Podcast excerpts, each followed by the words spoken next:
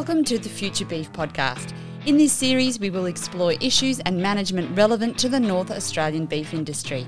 Future Beef is a collaboration between Meat and Livestock Australia and the agricultural departments of Queensland, the Northern Territory and Western Australia.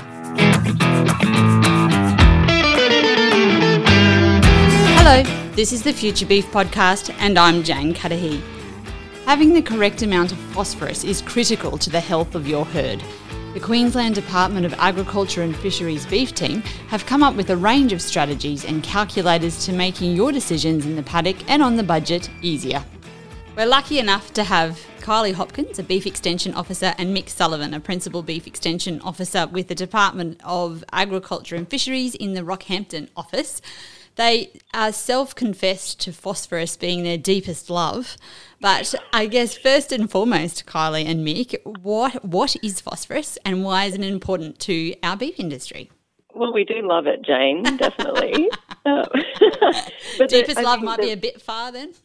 It is, seriously. We do love it though because it it honestly really is a big problem across Northern Australia. So when I say Northern Australia, Queensland, Northern Territory, Western Australia. And um, it's a problem because a lot of our beautiful old soils in these areas are just really low in phosphorus. And um, what happens is when cattle are grazing on these soils, they might get enough energy and protein from the grass in the wet season, but what they don't get enough of is phosphorus. And what what that phosphorus deficiency in their diet causes is basically the cattle just don't feel great and they don't eat enough grass. They just have a really reduced intake of pasture, and then that causes a, a big flow-on of problems. So it really does affect productivity but also profitability. So that's why we love it, because it's something that we can talk to people about and help them with. So what are the indicators? You said, you know, they're not going to take in as much pasture, so that's, you know, they're going to lose condition. But are there any other indicators that show that they've got a phosphorus deficiency? Yeah, there are. So there's um, there's some, some really common symptoms that people see. So the first one that everyone associates with phosphorus deficiency is bone chewing, and and that is because, you know, bones have phosphorus in them. So it's a learnt behaviour that cattle have. If they chew bones, um, they might get some phosphorus. The big problem with that is is chewing bones and carcasses of, of any dead animals puts the animals at a huge risk of botulism. So mm-hmm. if people are in a phosphorus deficient area, they definitely need to vaccinate for botulism, first of all. Um, some of the other symptoms are um, not just chewing bones, but chewing other objects like polypipe, wire, that type of stuff. Um, in extreme cases, we see deformities because the bones don't have enough phosphorus in them. So we see things like peg leg um, or even bone breakages. So, um, you know, most people have heard stories about cattle that might break hips or, or necks or backs when they're in the crush, that type of thing. So they're they're sort of down the extreme end, but the the more common thing that we see that people may not actually realise is a phosphorus deficiency is everything that's associated with that reduced intake of pasture. So um, it's body condition, like you said, so cows in particular um, not being able to maintain body condition, which of course affects their ability to get pregnant. Um, if they do get pregnant, they're less likely to, at weaning, produce a, a decent-sized weaner because their milk production is much lower. Um, and then it affects growing animals as well. So heifers, um, you know, coming up to their first mating, of course, um, that weight is important. But also if you've got growing steers on phosphorus-deficient country, that reduced intake um, really affects their growth. I just want to quickly ask about how pre- prevalent this is. Like I heard, you hear a lot of stories from the eighties when, when that bone chewing and, and death, the mortality was quite widespread. But it, it, it's not talked about in such dramatic terms now, yet there still seems to be such a, a problem, or at least a, an issues to fix. So just as a very broad brushstroke take on it, how, how prevalent is it? Most producers recognise country that has, um, you know, typically lighter soils, um, poorer growth rates, you know, lower reproduction, and, and yes, once upon a time there was often bad peg leg in a lot of country and botulism. Well, I think part of the reason it may not get talked about as much is that we fixed the botulism problem years ago with the vaccine, so they no, they no longer have to die of botulism. The other thing that's happened since the late seventies and early eighties is that um, a lot of properties that might have only mustered breeders once a year now, muster them two and three times a year and take calves off. That's in year-round mated herds. And the weaning has such a big impact on reducing the phosphorus requirements of a cow. So the combination of the weaning, and particularly early weaning, with a bit more supplementation. Now we've got an, an awful lot of properties still haven't adopted wet season phosphorus feeding, but they are giving them dry season supplements which contain phosphorus. So they're helping them with that dry season weight loss problem, as well as getting some phosphorus into them. So I think the overall better management of the cattle and probably more infrastructure so cattle don't have to walk as far for water and and and that type of thing has helped the cattle handle low phosphorus in the diet. So we now have the situation in a lot of country, you no longer get the really overt signs. They still might chew bones, but you don't have the real terrible looking cattle. But properties is probably missing out in many cases because if they got into some wet season supplementation, they'd improve the growth rates, they'd improve the reproduction rates and improve the, the weights of cull cows and their turn-off animals. What about land types? Does that come into it too, Nick? Are there more yeah. sort of types of land types that are prone to yeah, phosphorus? Yeah, I, I suppose um, the classically very poor quality country is the desert upland country, um, that big belt from southwest of Charters Dowers down through, you know, Jericho, Aramac through there.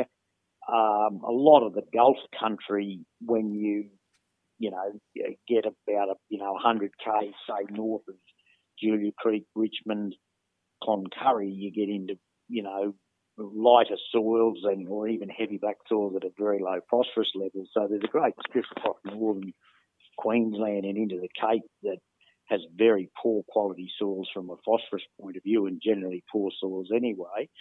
Um, you come into central Queensland and the coastal country, a lot of that is very phosphorus deficient and, you know, there's significant areas in central Queensland like the red tableland country out at Jaringa that's very deficient.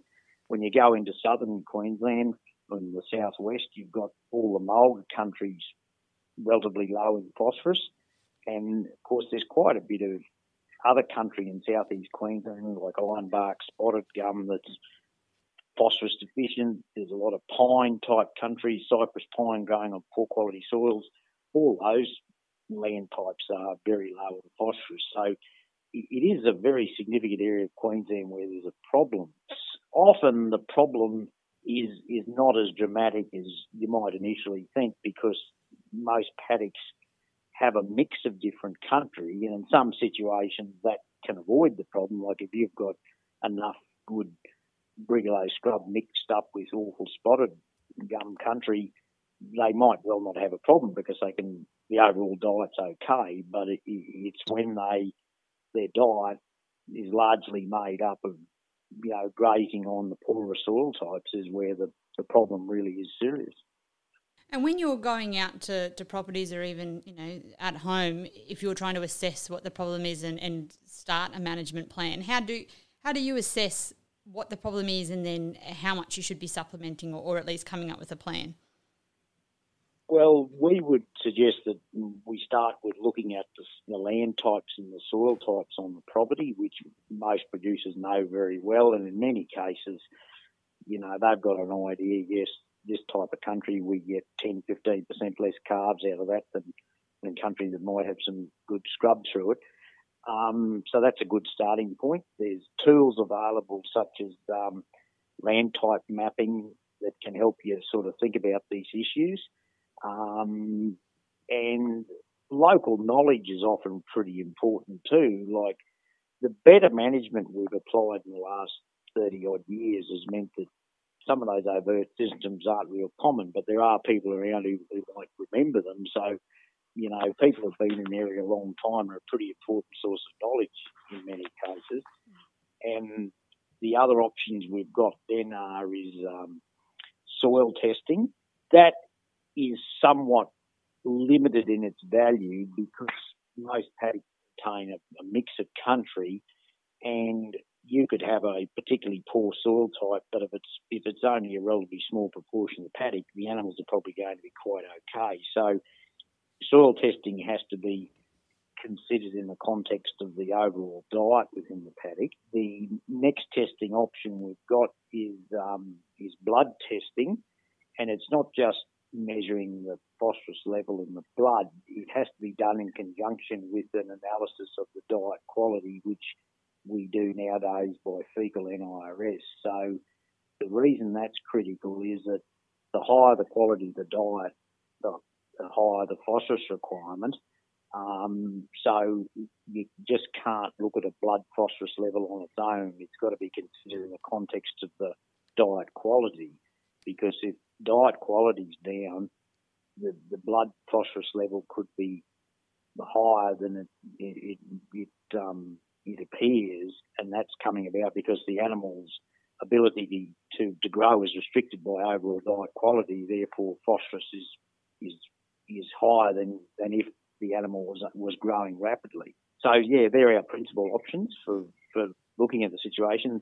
The only challenge with um, testing animals for phosphorus is it, it has to be done towards the end of the growing season, such as like March, April, because we want the animals still on a reasonable quality of diet so they're gaining weight if, if they're dry cattle. Mm. Testing breeders is not very useful um, because they have the ability to mobilise phosphorus out of their bones and tissues, so that can, you know, give us a false impression of their actual status. And the other requirement for phosphorus testing is they can't be um, supplemented with phosphorus over the the growing season leading up to when you might um, undertake testing, say in late March.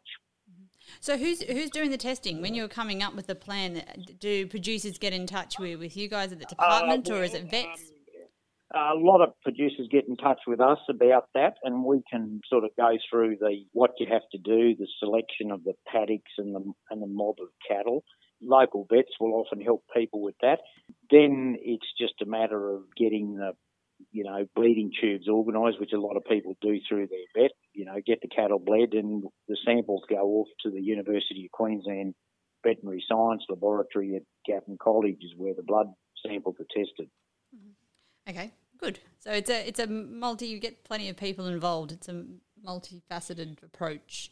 It does take a little bit of planning, and that's why we always suggest that if someone's interested, you know, talk to us and we can go through the process with you.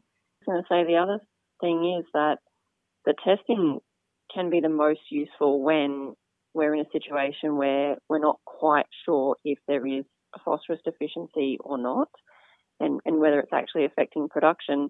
If people are in country and they know that if they supplement with phosphorus in the wet season and, you know, they have better growth rates, better conception, you know, bigger weaners, more weaners, et cetera, we don't need to worry about testing because the supplementation is already doing the job that it should be.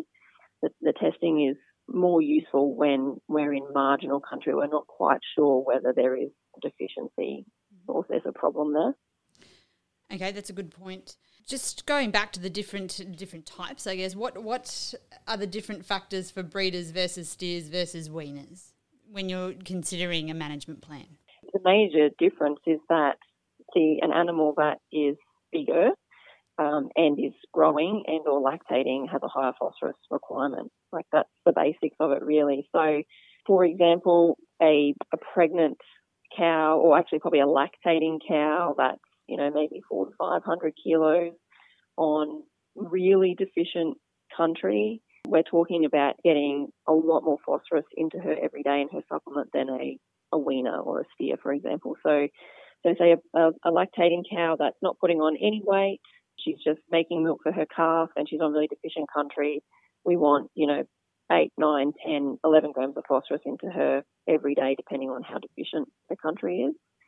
Whereas a, a steer or a heifer, so something, you know, half her size, we nearly half their phosphorus requirement in the supplement. So there are some really good feeding guidelines that are available um, that can, can help people work out their supplementation program. But basically, yeah, the, the requirement for phosphorus in the supplement changes based on the size of the animal and their status.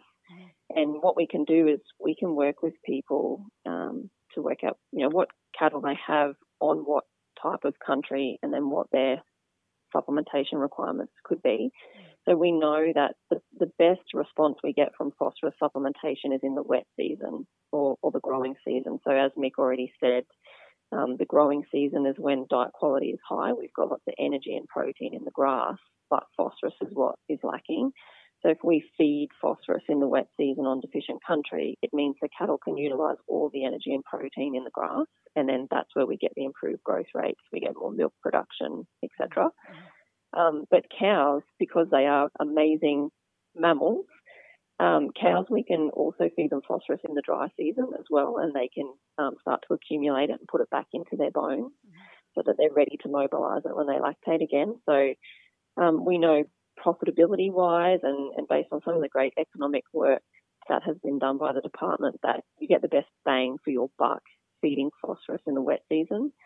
Um, but we know that the cows can still, you know, utilise it in the dry season as well. And you've segued nicely into my next question because, you know, obviously this all comes at a cost. So is it, is it worth it? What do you, how do you sell this to producers who may be on the line when they're looking at this prospect of a big feed bill? Uh, how does it, you know, pay off for them at the at the end? It's definitely definitely worth it if you're on deficient country, and, and Mick can talk a bit more about the the more detailed costs about feeding uh, in a second. But basically, because what we know is that when cattle are deficient in phosphorus, when we feed them phosphorus at the right time, the, the biological response is so great that they can utilise the phosphorus and the energy and the protein that we just have this great, you know, increase in production. And because phosphorus is relatively cheap to feed compared to, say, feeding energy or protein in the dry season, we do get a really good economic response. So, Mick, did you want to talk about, you know, what it might cost per day or, or per month to feed phosphorus? Oh, yeah. So the cheapest way to feed phosphorus in the wet season is a mix of a phosphorus source, and our most common ones are dicalcium phosphate, often referred to as D C P. There's a lot of products that are mono dicalcium phosphate, so that's a blend blend of monocalcium phosphate and dicalcium phosphate, and there are also some monocalcium phosphate products available. So that's our phosphorus source, and the most economical way to feed it is a phosphorus source mixed with some form of attractant um, to get them to eat the phosphorus product at the right rate. So commonly you might see something like seventy percent of your phosphorus source, D C P or M D C P, with thirty percent salt, for example, or thirty percent protein meal or a mix of salt and protein meal. It's really doesn't matter what attractant you use, it's just there to get them to eat the right amount of phosphorus. And those sort of mixes, you'll feed a breeder ten grams of phosphorus a day, which would be our target on acutely deficient country, for probably about two dollars fifty a head a month. There are an enormous range of other products available, as most people would know.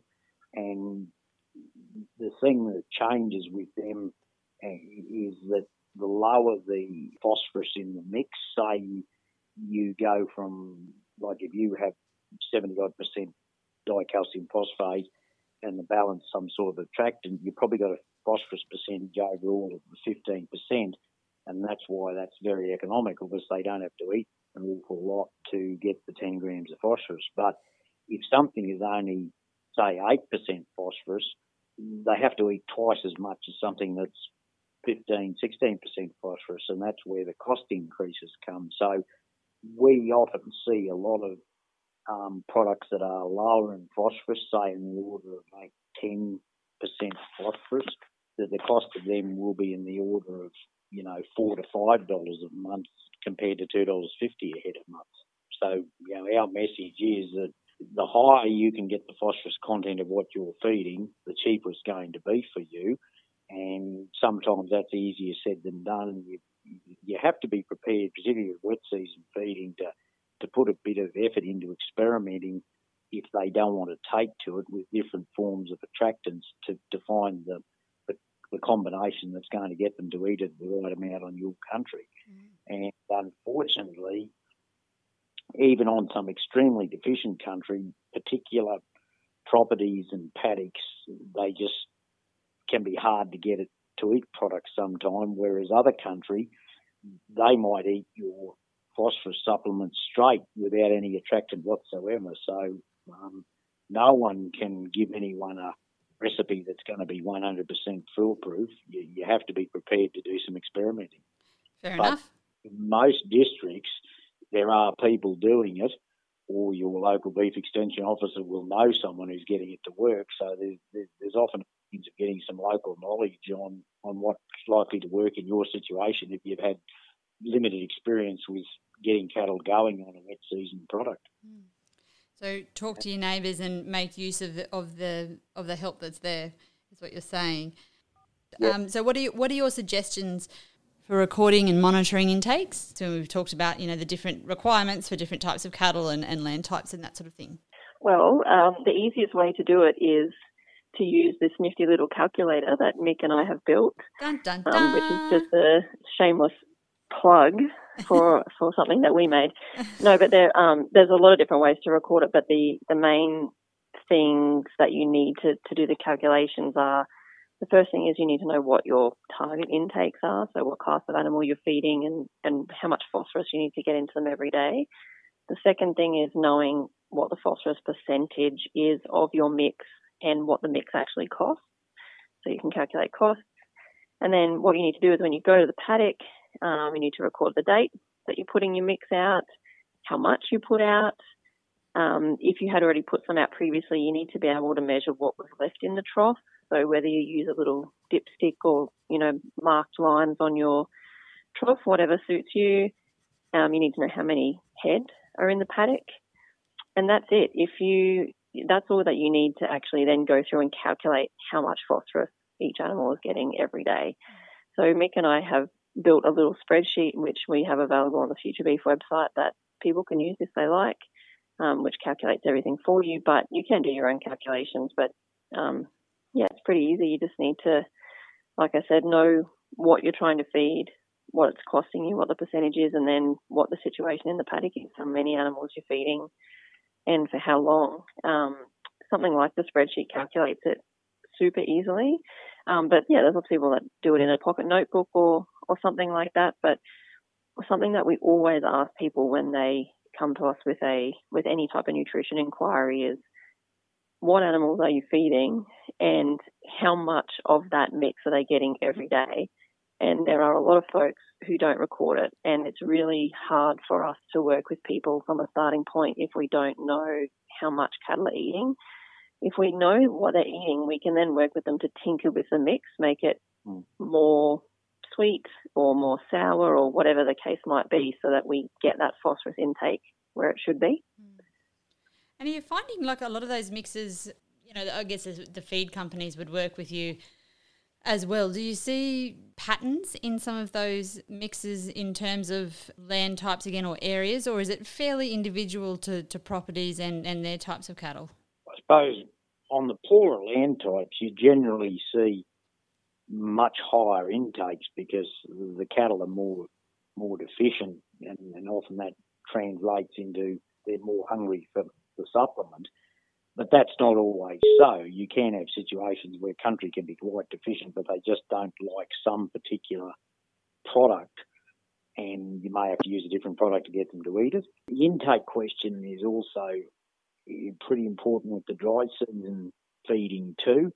Um, I suppose a common scenario is that people aren't getting high enough intakes with the wet season feeding, and that's because, you know, when there's green grass, you know, there's often not quite the same, you know, intensity of management to get them to eat it when, when that's where the effort really needs to be put in. But in the dry season, we often see, because the feed quality overall is so low, it's not just low in phosphorus, but it's extremely low in protein and energy, intakes can be quite high. And um, you know, if people aren't monitoring intakes, you can have situations where they might be eating three hundred to four hundred grams of lick a day, when if if they had a, a, a lick with better composition, you might be able to get by with an intake of one hundred sixty grams a day. So that's why we always, you know, are making, annoying people about understanding your intakes, because it avoids the situation of either not getting enough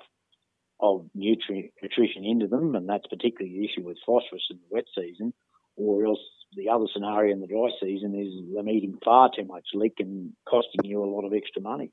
Producers are listening to this and want to know a bit more, or, or get a bit of a management plan together for their properties. What are some resources that they can go to?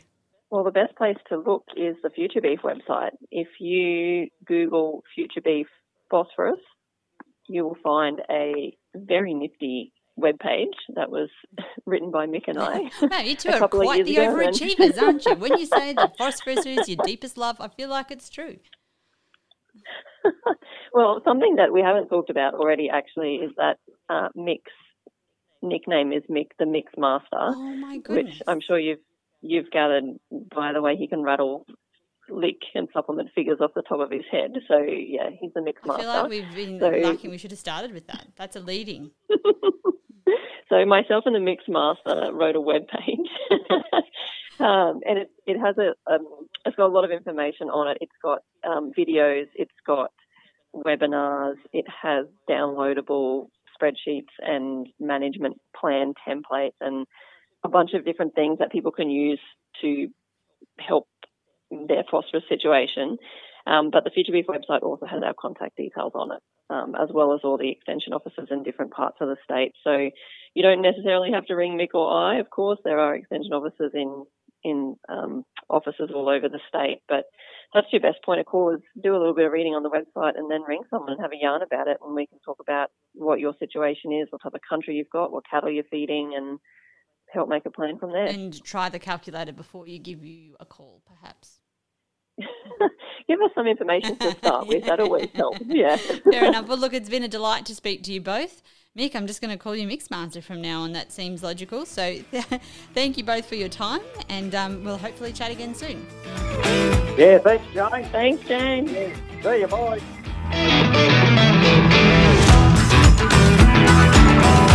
Thank you for listening to our Future Beef podcast. We hope you liked it. If so, please like and rate it on your favourite podcast channel. For more information about Future Beef or any of the topics featured in these podcasts, please visit future beef dot com dot a u. You can also sign up to our monthly e-bulletin on our website. Alternatively, you can find us on Facebook, Twitter, LinkedIn or YouTube.